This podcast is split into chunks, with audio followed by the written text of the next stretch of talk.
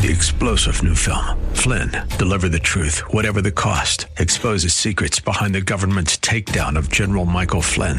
Flynn knew what the intel world had been up to. He ordered the first audit of the use of contractors. This set off alarm bells. He told the truth. He was the most dangerous person for Donald Trump to hire. They had to get rid of Flynn.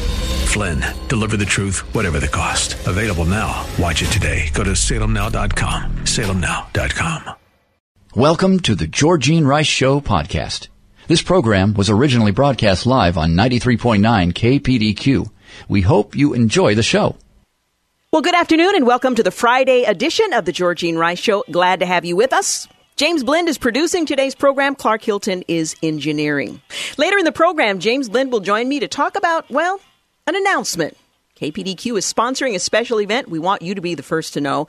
He'll join me uh, later in the program today. We'll also talk about the upcoming event that uh, is taking place tomorrow. That is the Freedom Rally. This is the sixth annual. I had originally arranged an interview with uh, Kristen Waggoner, Senior Vice President of the U.S. Legal uh, Division of Alliance Defending Freedom. She is one of four speakers, along with a special guest, at the event tomorrow.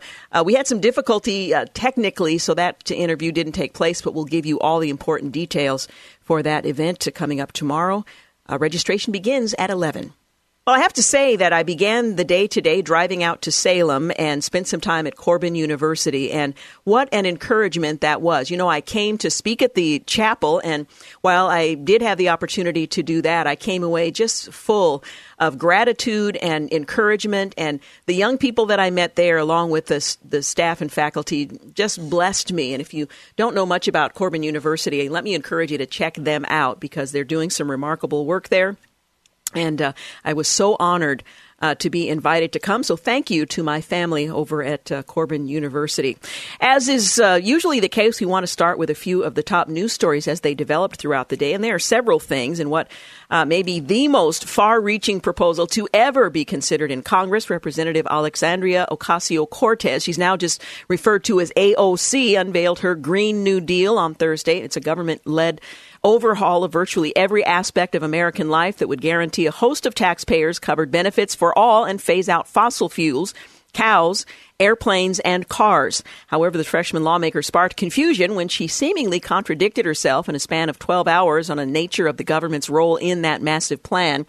Uh, AOC's office says the plan would aim to make air travel obsolete, upgrade or replace every building in America to ensure energy efficiency and give economic security even to those unwilling to work.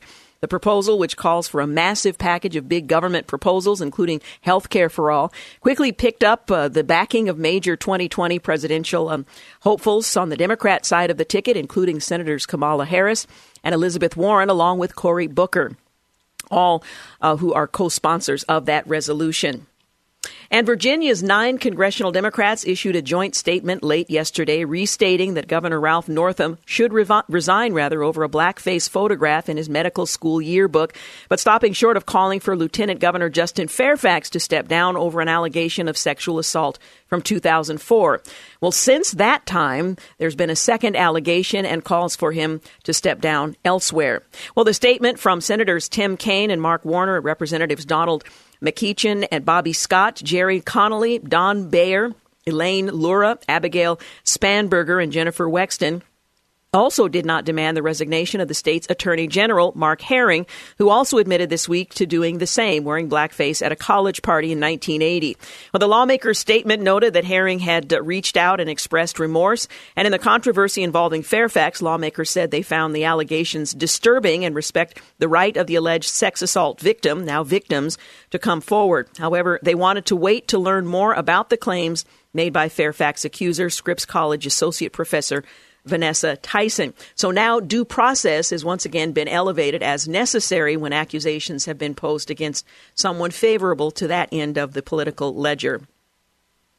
Well, Amazon founder and Washington Post owner Jeff Bezos wrote a scathing letter to American Media Inc., or AMI, the parent company of the National Enquirer, on Thursday, accusing the tabloid of threatening to publish intimate photos of him, including a below the belt selfie and potentially compromising photo of his reported girlfriend, if he did not end an investigation into the company and its alleged political ties. A security consultant for Bezos believes the photos may have been acquired by a government entity, according to the Washington Post. The National Enquirer published a story last month that included lurid texts between he and his girlfriend. Since then, private investigators for the billionaire have been looking into how the Enquirer got those texts that uh, set off, according to Bezos, a threat of uh, to back off or risk having the personal photos exposed. What an age we live in!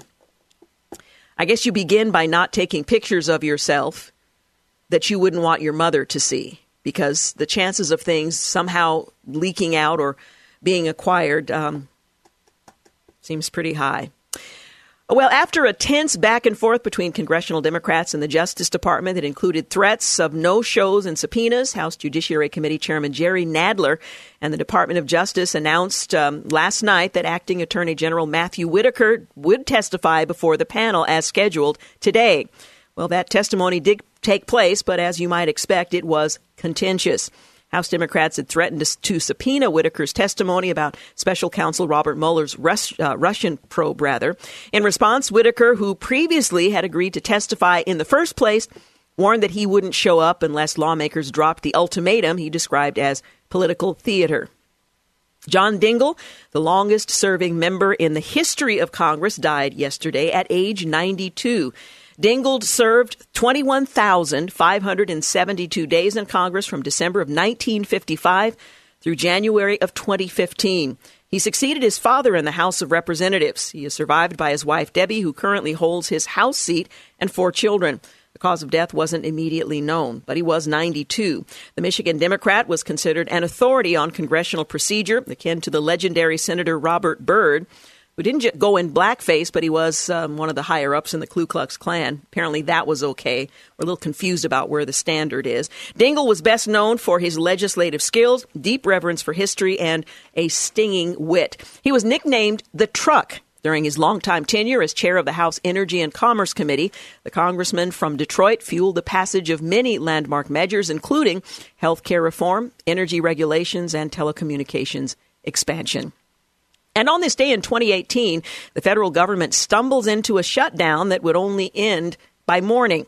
Uh, its seconds uh, is um, uh, in less than a month. Uh, as Senate Republicans block a speedy vote on a passage bipartisan budget busting spending deal. Oh, for those good old days. And on this day in 1993, General Motors sues NBC, alleging that Dateline NBC had rigged two car truck crashes to show that the 1973 to 87 GM pickups were prone to fires inside impact crashes. NBC would settle the lawsuit the following day and apologize for its unscientific demonstration. And on this day in 1965, by the way, that was back when an apology actually meant something. It was given and then accepted and people moved on. And on this day in 1967, the Supremes record Stop in the Name of Love is released by Motown. By the way, I knew all the hand signals for that uh, for that song and yeah, Clark doesn't seem all that interested in seeing them, but I do know it by heart. In the name on February 15th, another partial government shutdown will commence if a budget deal remains elusive, according to ABC News. The 17 member committee charged with hashing out the border security deal in order to avert another government shutdown in seven days is inching closer to a deal, we're told. However, that does not mean the president will accept the compromise if it's absent funding for a border barrier or wall or obstruction, whatever you want to call it. If he doesn't, declaring a national emergency is even more likely. A Louisiana abortion law that imposed regulations on abortion clinics found disfavor with Supreme Court Chief Justice John Roberts. Roberts joined the Supreme Court's liberal wing on Thursday in temporarily blocking a Louisiana law that would have placed restrictions on abortion clinics. Uh, strangely, the Louisiana law is virtually identical to a Texas measure the justices struck down three years ago by a 5 3 vote, shortly after the death of Justice Antonin Scalia. Roberts dissented in that case when he was not a, a deciding vote and sided with the conservative minority that wanted to uphold the anti abortion law, or pro life law, making his decision on Thursday a significant reversal. Is John Obamacare is a tax? Roberts once again playing politics? That's the question being asked. You're listening to the Georgine Rice Show, and uh, up next, we're going to hear from James Blend announcing a big deal coming up. Actually, we're not. We've got another segment to go. All right, never mind we'll be back. You're listening to the Georgine Rice Show podcast. It's aired on 93.9 KPDQ. Hey, welcome back. You're listening to the Georgine Rice Show. If you have not yet registered, now is the time to do that, either online or at the door. But tomorrow is the 2019 Freedom Rally, and your attendance is really vital. Well, the Oregon Freedom Rally is sponsored by the Oregon Liberty Alliance. That includes Oregon Family Council, Oregon Right to Life, Parents Education Association, Oregon Anti-Crime Alliance, Common Sense for Oregon, a parent, I mentioned that one, Oregon Women's League, Taxpayer Defense Project, and Taxpayers Association of Oregon. These organizations come together to host this event to encourage and rally conservatives right here in the state of Oregon. And I know that may seem like an oxymoron, but yes, we are a part of this state as well. Now, as I mentioned, this is really an important event for uh, conservatives and believers in this community. The rally is Oregon's premier annual event for grassroots conservatives, and you won't want to miss it. Oregon is at a crossroads, and we have to continue to advocate for what is uh, right and in the best interest of the broader community. Now, this year, and again, we're talking about tomorrow, Saturday, it's going to be held at the Holiday Inn at the Portland Airport. Um, that's on Northeast Columbia Boulevard, and registration opens at 11. The cost is $40 per person, and lunch is included, and it's worth every penny.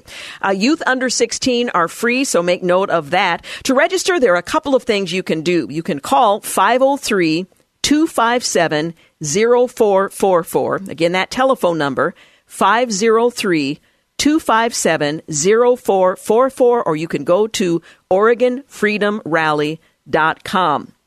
Uh, also, you can join a, a, special book signing. There are opportunities after the rally as well. Well, this year, after uh, as part of the sixth annual Oregon Freedom Rally, conservative women take center stage. In fact, we had um, scheduled a conversation with Kristen Waggoner, who's one of the four women who are um, featured speakers this year, we had some difficulty with at our end with the phone line. So I'm so sorry you won't have an opportunity to hear from her. But Kristen is uh, serves as senior vice president of the U.S. Legal Division with Alliance Defending Freedom. Since she assumed that role, ADF has prevailed in eight U.S. Supreme Court victories, including the Masterpiece Cake Shop. Uh, case which she argued at the Supreme Court and won. She continues as lead counsel in America's uh, rather Arlene's Flowers case and was counsel for the free speech victory for pregnancy resource centers in NIFLA versus Becerra. So she has played a significant role in protecting religious freedom and the freedom of speech in this country. She's going to be at this sixth annual Oregon Freedom Rally tomorrow. Also, Carol Tobias, and this could not be more timely. She is president of the National Right to Life Committee. She served uh, on the uh, committee board of uh, directors since 1987 and in 1991 uh, was hired uh, as uh, National Right to Life Committee political director until 2005. During her tenure, pro-life majorities were elected to both the U.S. House of Representatives and the U.S. U.S. Senate. She has appeared on many television and radio programs, has been quoted in the New York Times, the Wall Street Journal, Washington Post, Los Angeles Times, and USA Today. She will be right here in Portland at the Freedom Rally. Um, uh, Kayleigh McEnany will also be speaking. She's the acting national spokesperson for the Republican National Committee and author of The New American Revolution, The Making of a Populist Movement. During the 2016 presidential election, Kayleigh appeared nightly on CNN, was featured on election night convention and presidential debate panels. Before joining CNN, Kayleigh appeared on ABC's The View and was regularly featured on various Fox News and Fox Business programs. Kayleigh will be here for the sixth annual Oregon Freedom rally where conservative women will take center stage. And rounding out the crew, Star Parker is the founder and president of the Center for Urban Renewal and Education, also known as Cure. She has a fascinating story, which leads a, her organization leads a network of 800 pastors serving in at-risk communities across the country. Star hosts blackcommunitynews.com, a leading internet news network that's provided conservative information to more than 2 million viewers since 2015. She's a nationally syndicated columnist and a best-selling author. She will be at the 6th annual Oregon Freedom Rally tomorrow, again at the Holiday Inn Airport right here in Portland. There also is going to be a special guest. He won't be wearing a skirt, but it is um, Congressman Greg Walden. And I have to say, for the last couple of years as I've attended, my uh, regard for Congressman Walden has only increased. He's articulate, he gets it, and he's on the right side of, of issues. He's going to be speaking as well. And if you haven't had the opportunity to hear Congressman Greg Walden, let me encourage you uh, to to come to hear him because I think you'll be encouraged as an Oregonian. Now, again, you can register in a couple of ways. You can register at OregonFreedomRally.com. That's OregonFreedomRally.com, or you can call 503 257 0444. 503 257 0444. And the event, uh, the, the registration begins at 11 o'clock at the Holiday Inn Airport in Portland on Northeast Columbia Boulevard. And uh, I want to also in, invite you to uh, join us for special book signing opportunities after the rally. So there are materials there. Lunch is included in the registration. And again, that's $40 per person. Lunch is uh, included, and youth under 16 are free. Now, the Oregon Liberty Alliance includes Oregon Family Council, Oregon Right to Life, um, Oregon Anti Crime Alliance, Parents Education Association, the Oregon Women's League, Taxpayer Defense Project, uh, Taxpayers Association of Oregon, and Common Sense for Oregon, uh, all sponsoring this event, uh, the 2019 Freedom Rally. There's a rare opportunity here to hear from uh, conservative commentators from across the country, and I want to encourage you to join us for that. I, I, will guarantee you that the rest of the state takes note. And one of the reasons that this event takes place is that the convention that was once held in uh, in uh, the Salem area or at the coast where conservatives were once welcome is no longer the case. And so this is a response to the unwelcome mat being, um, well, rolled up uh, and sort of uh, making conservatives unwelcome in the state of Oregon. So this this is an opportunity to not only attend, hear some great words of encouragement and inspiration, but also to send a message to lawmakers all across the state that yeah, we exist. We are a um, a vital part of the state of Oregon. And uh, again, you can be encouraged, inspired, well informed, and there'll be a book signing. You'll have an opportunity to hear from and talk with uh, the presenters. There'll be booths there from a number of uh, organizations, all at the 2019 Freedom Rally. This is the sixth annual event, and we hope that you will be there. Again, at the Holiday Inn Airport in Portland on Northeast Columbia Boulevard. Registration opens at 11, and this is Oregon's premier annual event for grassroots conservatives. You won't want to miss it. Oregon is at a crossroads, and you need to be there to help advocate for views that you believe, as I do, we can live with. All right. You're listening to the Georgine Rice Show. When we come back, we're going to hear from James Blend making an announcement about an event that KPDQ is sponsoring for your enjoyment. So stick around for that. You're listening to the Georgine Rice Show. You're listening to the Georgine Rice Show podcast. It's aired on 93.9 KPDQ.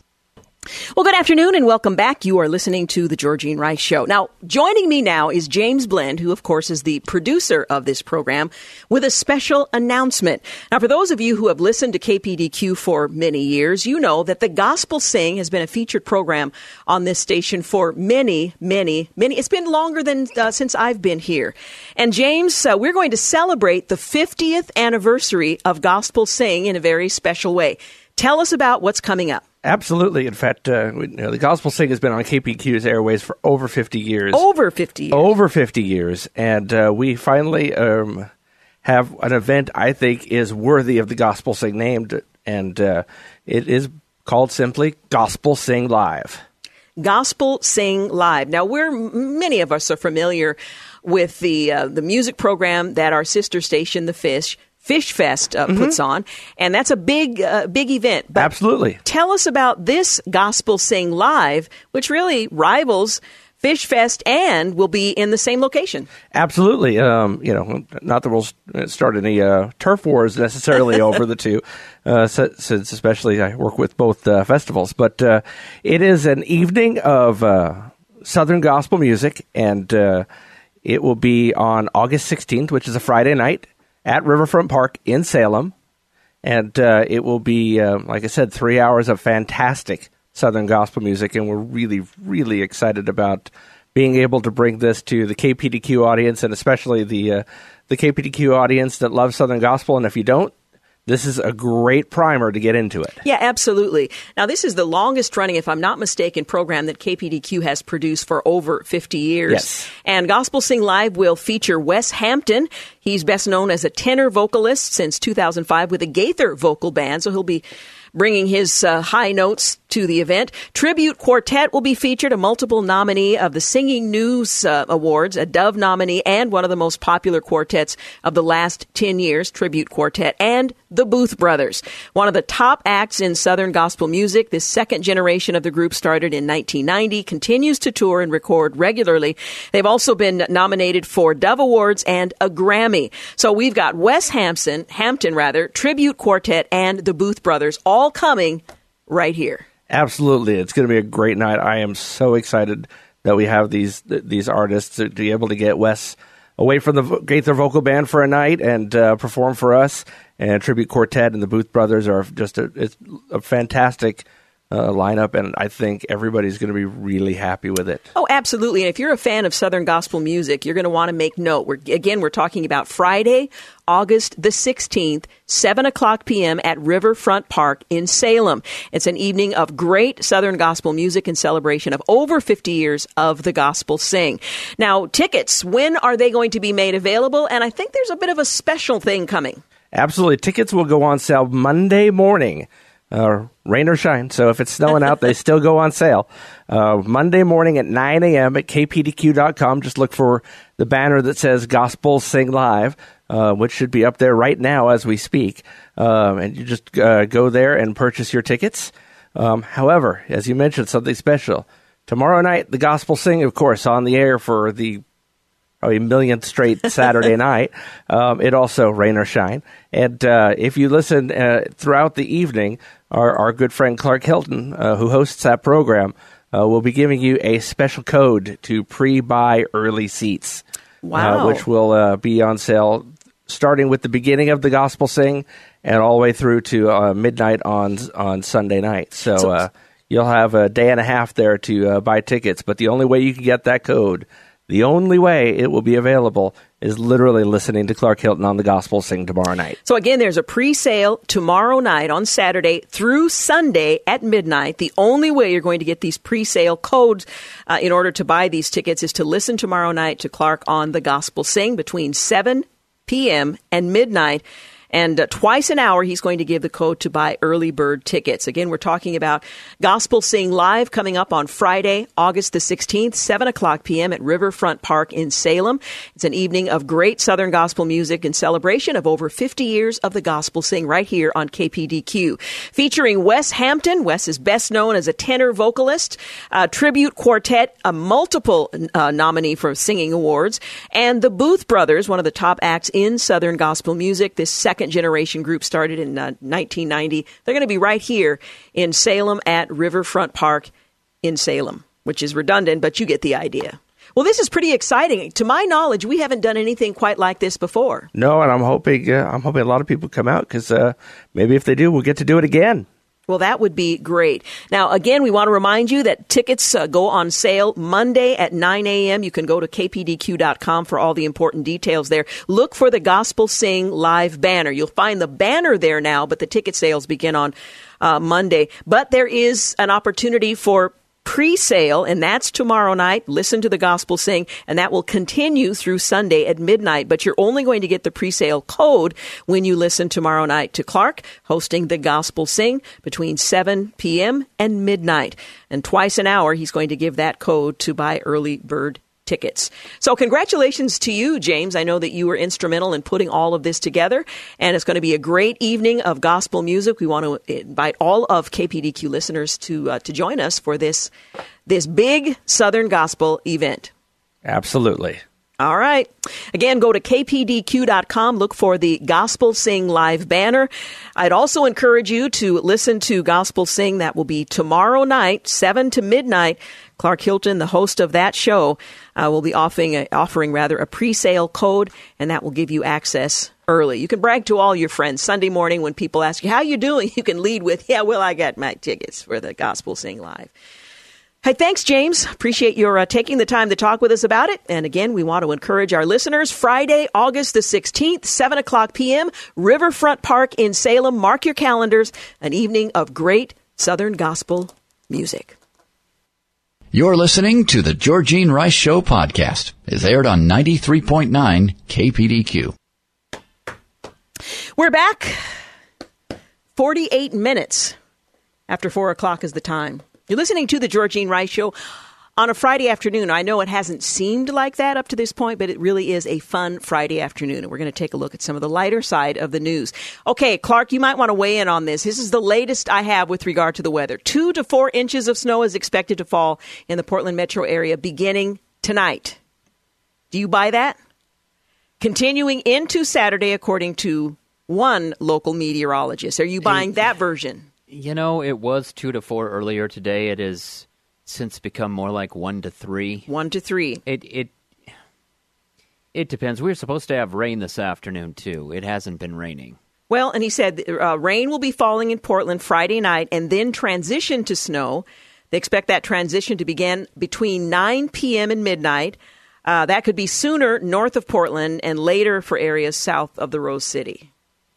Yeah, there's. I read something about they call it the warm tongue that's coming up kind of the corridor, uh, southerly breeze. It's Uh-huh. keeping things from freezing.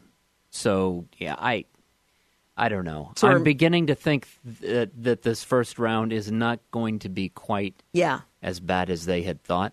I'm so disappointed because I've just squandered all this effort to panic, and now I don't have an opportunity to implement. So I'm not sure what I'm going to do. By the way, the National Weather Service issued a winter weather advisory from 7 p.m. to 4 7 p.m. tonight through 4 p.m. tomorrow. They warned that the transition from rain to snow could start during the evening commute. So I We'll don't. see. That's that's not going to happen. We're, the I don't evening think so. commute is over in about an hour and a half, so we're going to get some snow. Um, but there's a good chance then that we warm up tomorrow. I mean, the last high I saw was 33 for tomorrow, which is still really cold, but that could start some thawing yeah. before another round possibly comes in Sunday night. But again, who knows how much that will be. Well, I thought this was uh, kind of funny. ABC News was reporting on a cat who literally froze to death has been revived after being found in Montana in a snowbank. And if you could see the picture, it is literally um, covered in what looks like matted snow. Um, a very lucky cat in Montana is happy and healthy after thawing out, literally at an animal uh, clinic over the past week following a miraculous rescue. The owners of Fluffy, who live in Montana in the far northwest corner of the state, found her in the snowbank on the 31st of January, unresponsive with her fur matted with ice. Um, the low in nearby Whitefish was a bone chilling 8 degrees on the 31st of January, and they had uh, received about 16 inches of snow for the month. They actually had real snow. Anyway, they brought Fluffy to the clinic. Her temperature was so slow it didn't even register on the thermometer, with a button range of 90 degrees, according to uh, uh, Clark. Cats' temperatures normally are around 101 degrees. Well, after about two hours of using warm water and blankets, the cat's temperature was still too low. So they took her to an emergency room. After a few hours, Fluffy finally began to show signs of recovery. So there's hope for us, even if snowpocalypse does materialize here in the um, the area. The unfrozen Fluffy is showcasing her beautiful long fur today. One change for Fluffy, though, she now is an indoor cat. So there's hope for those who find themselves uh, trapped in no apocalypse or snow apocalypse. You can decide which is uh, which is which. Well, customers of a Canadian cryptocurrency exchange are reportedly unable to access some $190 million of funds after the company's founder died with the passwords needed to access the money. Gerald Cotten, the 30 year old founder of um, I think it's Quadringa CX, died due to complications with Crohn's disease, according to Sky News, citing his wife. Uh, the executive reportedly passed away in December while traveling in India to open an orphanage. He was doing good work. Citing a sworn affidavit by Robertson as she uh, filed for credit protection, Sky News reports that uh, Cotten held sole responsibility for handling the funds and coins. About $190 million in cryptocurrency and traditional money is said to be in cold storage with the digital key held by Cotten. Uh, apparently, there was no backup, and while um, his wife has his laptop, she doesn't know its password, and even a security expert has been unable to get past the device's encryption. That would be disappointing, to put it mildly. $190 million they cannot access. Well, if it does uh, get cold, KFC may have the answer for you. They're offering a Colonel Sanders bearskin rug as part of the Valentine's Day giveaway. Now, when I say Colonel Sanders bearskin rug, that's precisely what I mean. It's got the fluffy fur, but it has the hands, the feet, and the head of Colonel Sanders. They've already provided the firewood and the scented candles, so it only makes sense that they would try to complete the seductive trifecta with a bearskin or rather a colonel skin rug.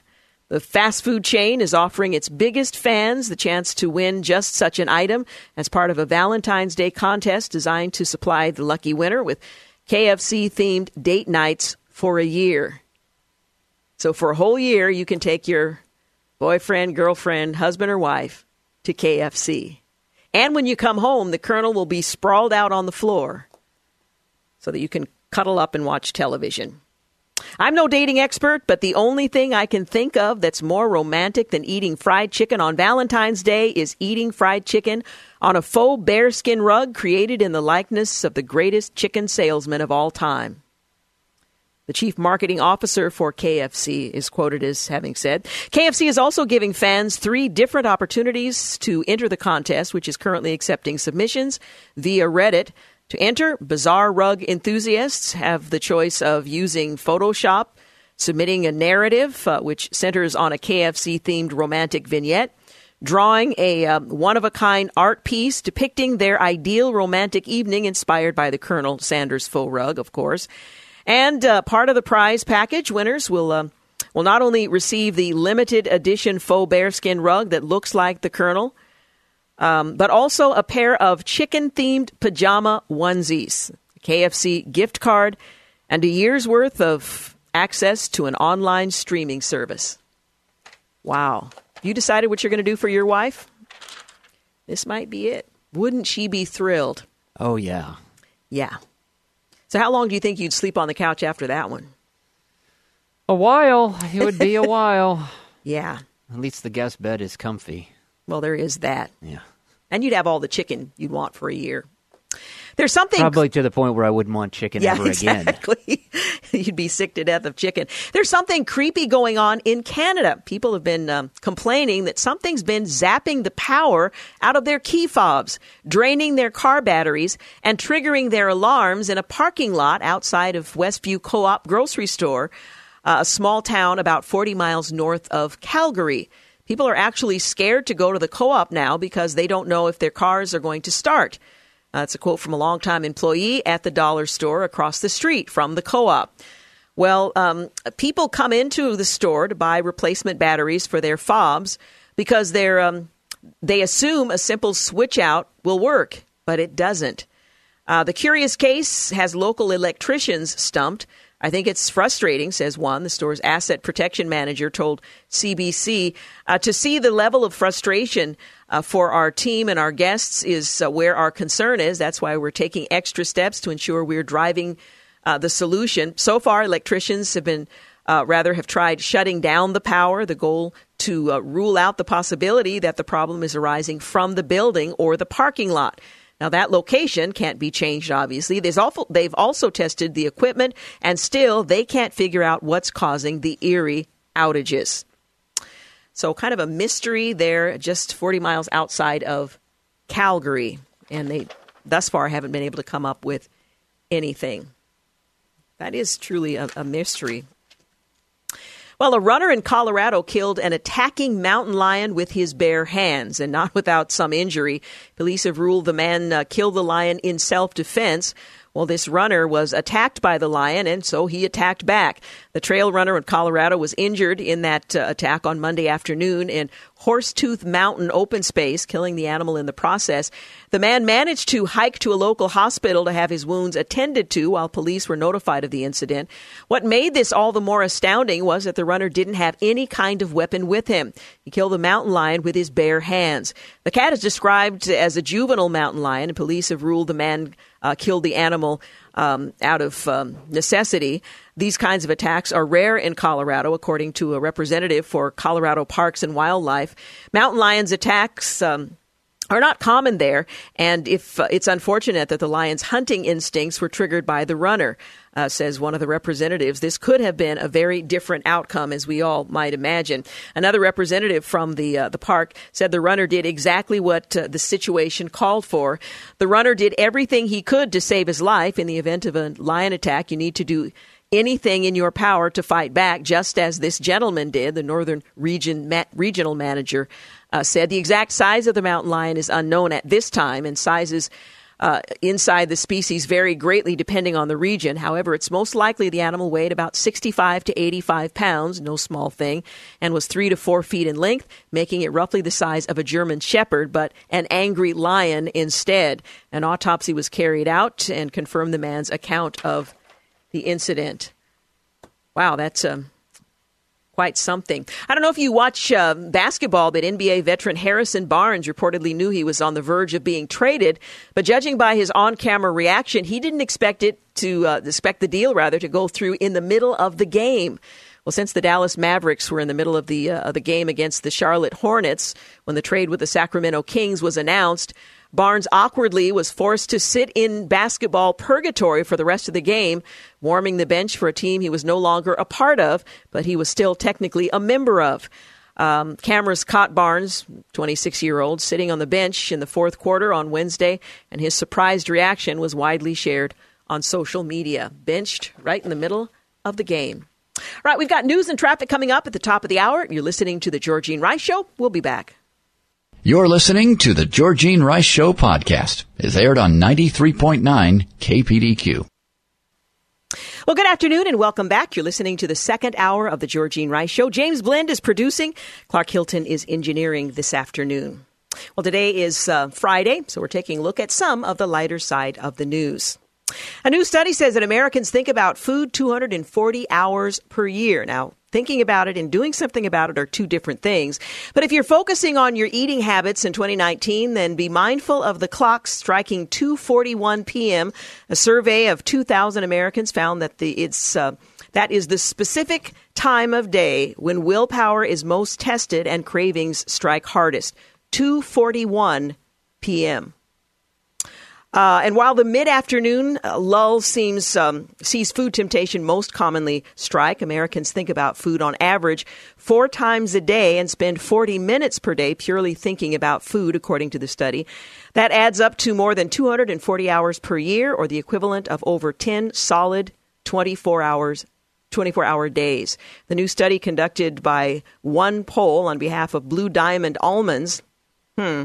Unearths the details surrounding American food cravings and discovered that people tend to succumb to their cravings an average of four times a week. So 2:41 p.m. Mark your clocks. Well, if you're concerned about your eating habits and the calories associated with them, Experts are weighing in on um, the latest diet craze, and that is celery juice. It's an elaborate lie, they say. Last September, Sarah Joy Madsen, she started drinking 16 ounces of fresh, pure celery juice every morning. I mean, you can chew celery, and that's essentially all it is, with a few strings attached. And it changed my life, the 39 year old uh, life coach told the Post.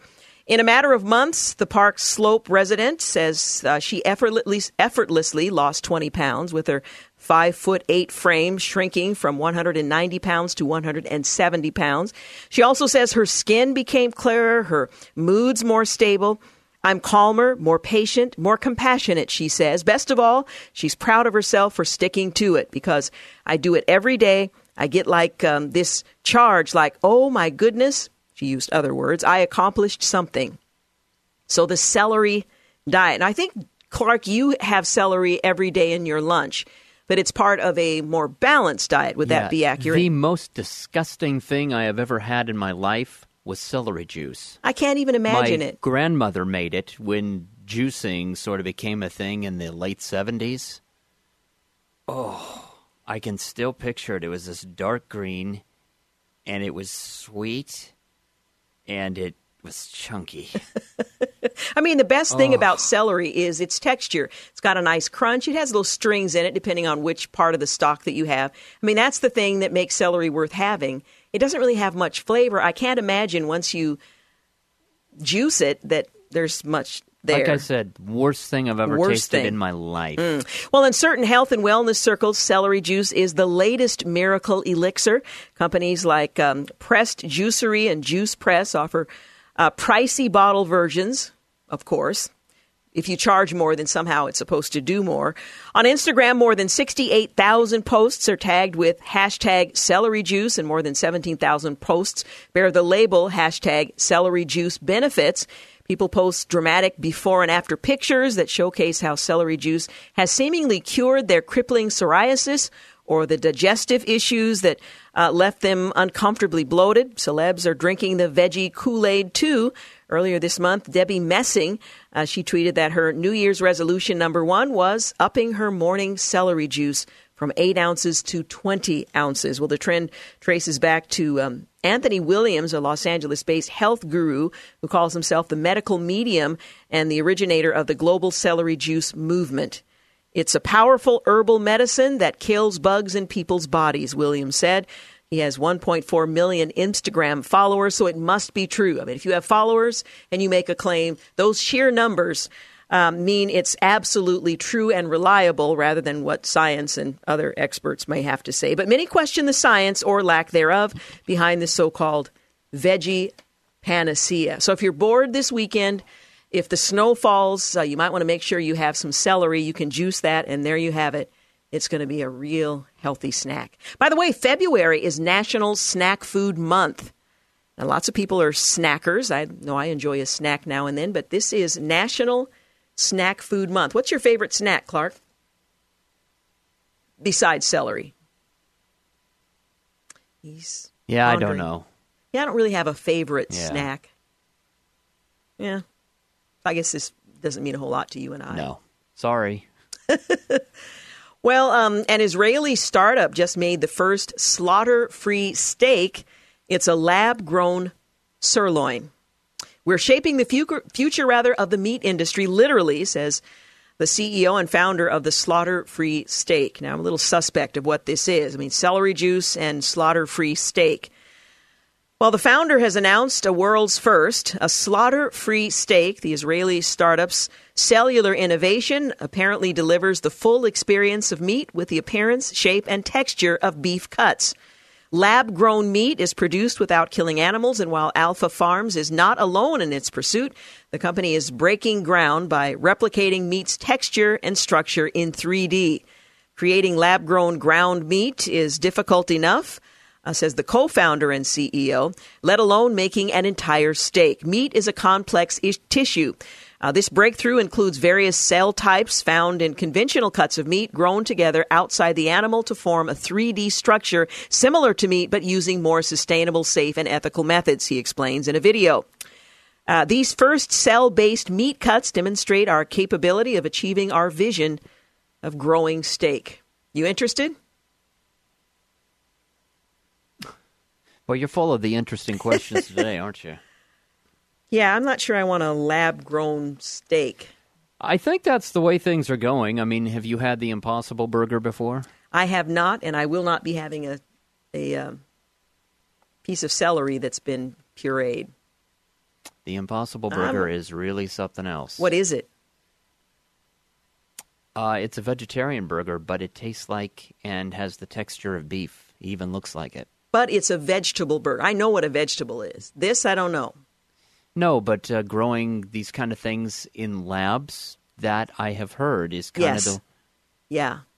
which helps with all sorts of different things. Cuts down on the greenhouse gases and the slaughter. There have been interesting points made about how the agriculture business is not really how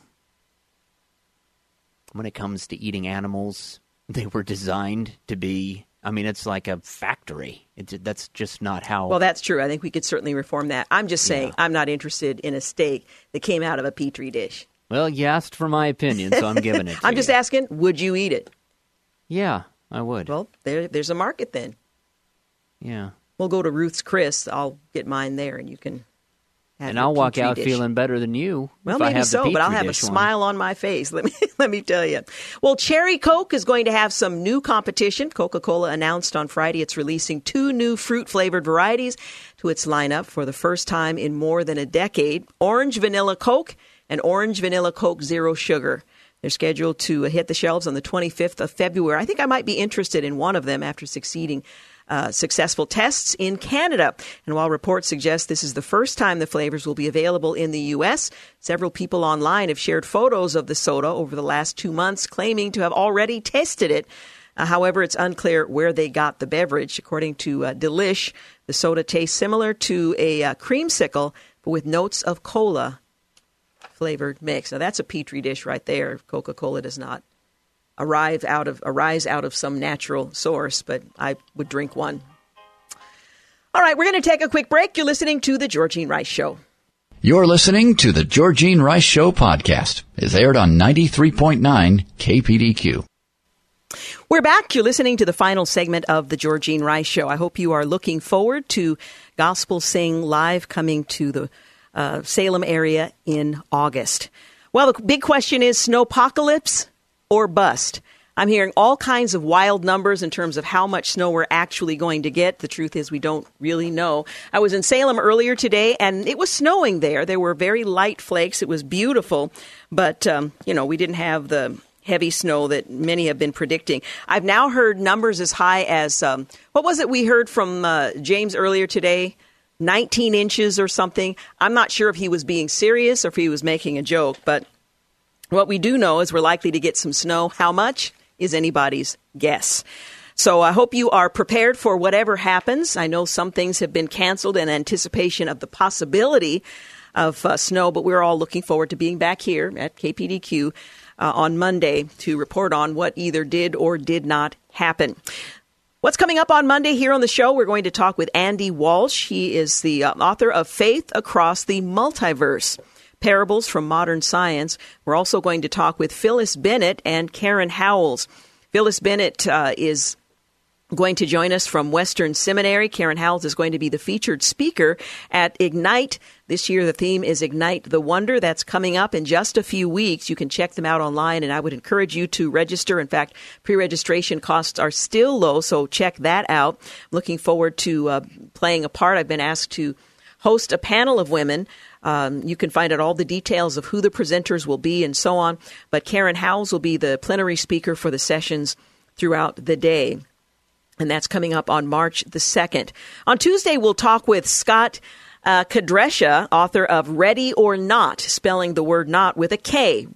We're talking about people who are anticipating marriage, 12 conversations every couple needs to have before marriage. So if you're thinking about it, this is a good resource for you. Or if you know someone who is uh, planning on or anticipating marriage, uh, here's a resource for them. On Wednesday, we'll talk with Steve Van Horn. He has been a guest on this program, but it's been a long, long time. He's with Item Ministries and he reaches out and ministers to leaders all across the globe, training them and equipping them to be good teachers of the Bible. So I'm looking forward to catching up with Steve Van Horn. He's so often out of the country or traveling.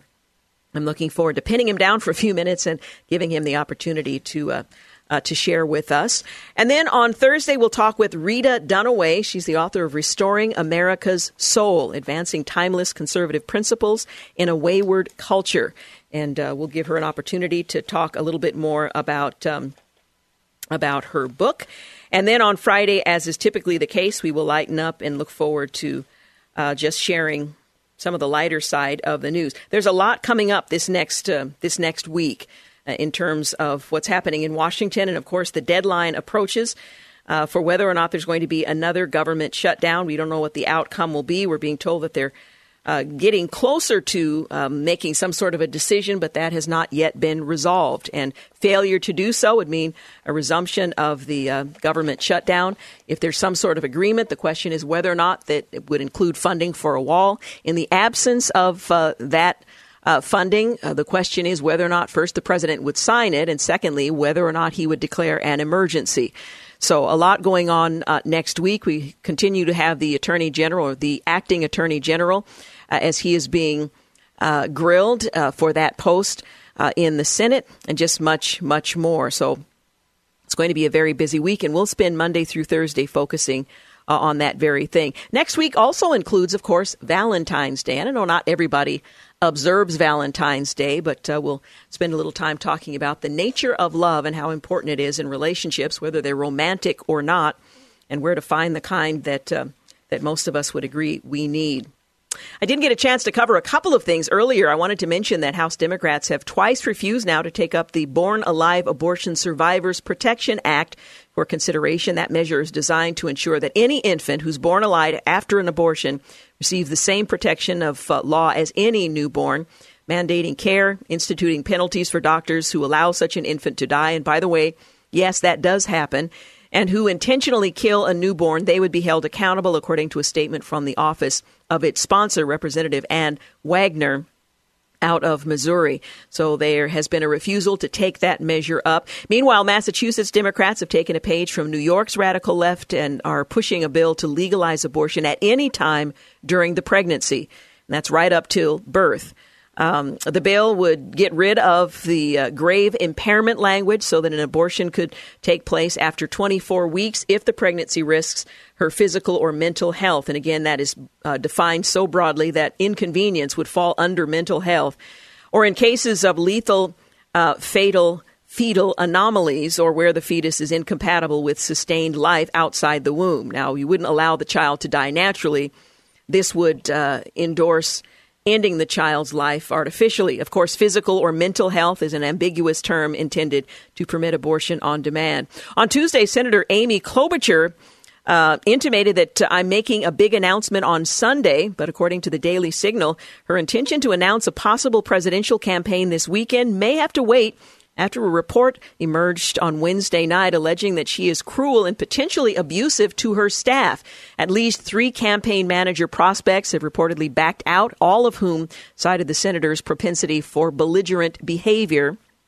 That may not be a disqualifying element these days, but nonetheless, we'll see if that announcement is made on Sunday. And the end of an era. I mentioned earlier that John Dingell, the longest serving member of Congress who played a key role in many pieces of landmark legislation, has died. He was 92. He was diagnosed with prostate cancer last year.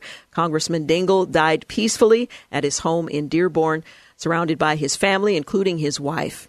The Associated Press reports that the Army is developing a new, more grueling and complex fitness exam that adds deadlifts, power throws, and other exercises designed to make soldiers more fit and ready for combat. The impetus behind it all, apparently, commanders have complained in recent years that the soldiers they get out of uh, basic training just aren't fit enough. Also, unlike the old fitness test, which graded soldiers differently based on their age and gender, the new one will be far more physically demanding and will not adjust the passing scores for older or female soldiers. So I guess I won't. Um, try to get in. The Daily Signal's uh, Nicholas Loris uh, says this Here's the most important fact about the Green New Deal it won't work. Ultimately, finally, uh, fully implemented, the Green New Deal would have no meaningful impact on global temperatures. See, I've already gone over that. Um, Salem, Oregon, as you know, the legislature is in session. Nearly 40 members of the Democrat controlled Oregon legislature announced uh, that they're leading the charge on a bill that would set the stage for universal health care here in Oregon. Late Thursday morning, a group of state senators filed Senate Bill 770, the Health Care for All Oregon bill which would create a, a, board and set up other components necessary to establish the Health Care for Oregon plan to provide universal coverage throughout the state. State action comes with efforts by Democrats in Congress to create Medicare for all. And like questions raised in that case, there's questions about how Oregon would pay for it. As for the Oregon bill, so far 37 senators have signed on as sponsors, according to the news release from the Oregon Senate Democrats, which continues um, by saying health care is a basic human necessity and it would uh, it should be a right. Uh, we all need health care, and you can't survive without it. Uh, we've uh, got to make sure that we get universal health care set up in Oregon so that none of us go bankrupt or die just because we get sick and don't have health insurance. Now, I'm wondering if they're going to shift the PERS um, deficit, which is in the billions, for a uh, deficit in, well, similar billions over time for health care for all. Again, the big question is always, you know, good intentions, uh, wonderful. How do you pay for it? That's the uh, that's the question. So we'll continue to follow that in the Oregon legislature.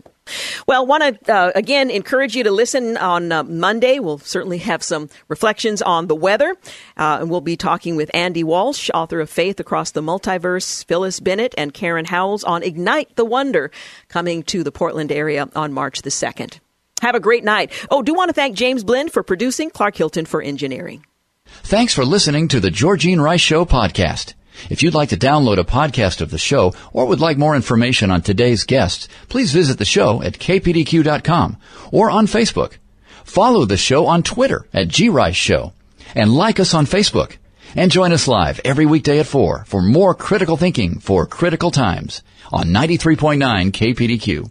Three star general Michael J. Flynn, head of the Pentagon Intelligence Agency, knew all the government's dirty secrets. He was one of the most respected generals in the military. Flynn knew what the intel world had been up to, he understood its funding. He ordered the first audit of the use of contractors. This set off alarm bells. The explosive new documentary, Flynn, Deliver the Truth, Whatever the Cost, uncovers the facts behind this scandal. Flynn told the truth. He was the most dangerous person for Donald Trump to hire. I find out the worst enemy that I'm going to face in my life is right here in America. They took my assessment and they wanted me to change it. And I was like, I'm not changing it. They had to get rid of Flynn. With in depth interviews, archival footage, and never before seen personal records of the man behind the headlines. I just felt like I was drowning. Flynn, deliver the truth, whatever the cost. Available now. Watch it today. Go to salemnow.com. Salemnow.com.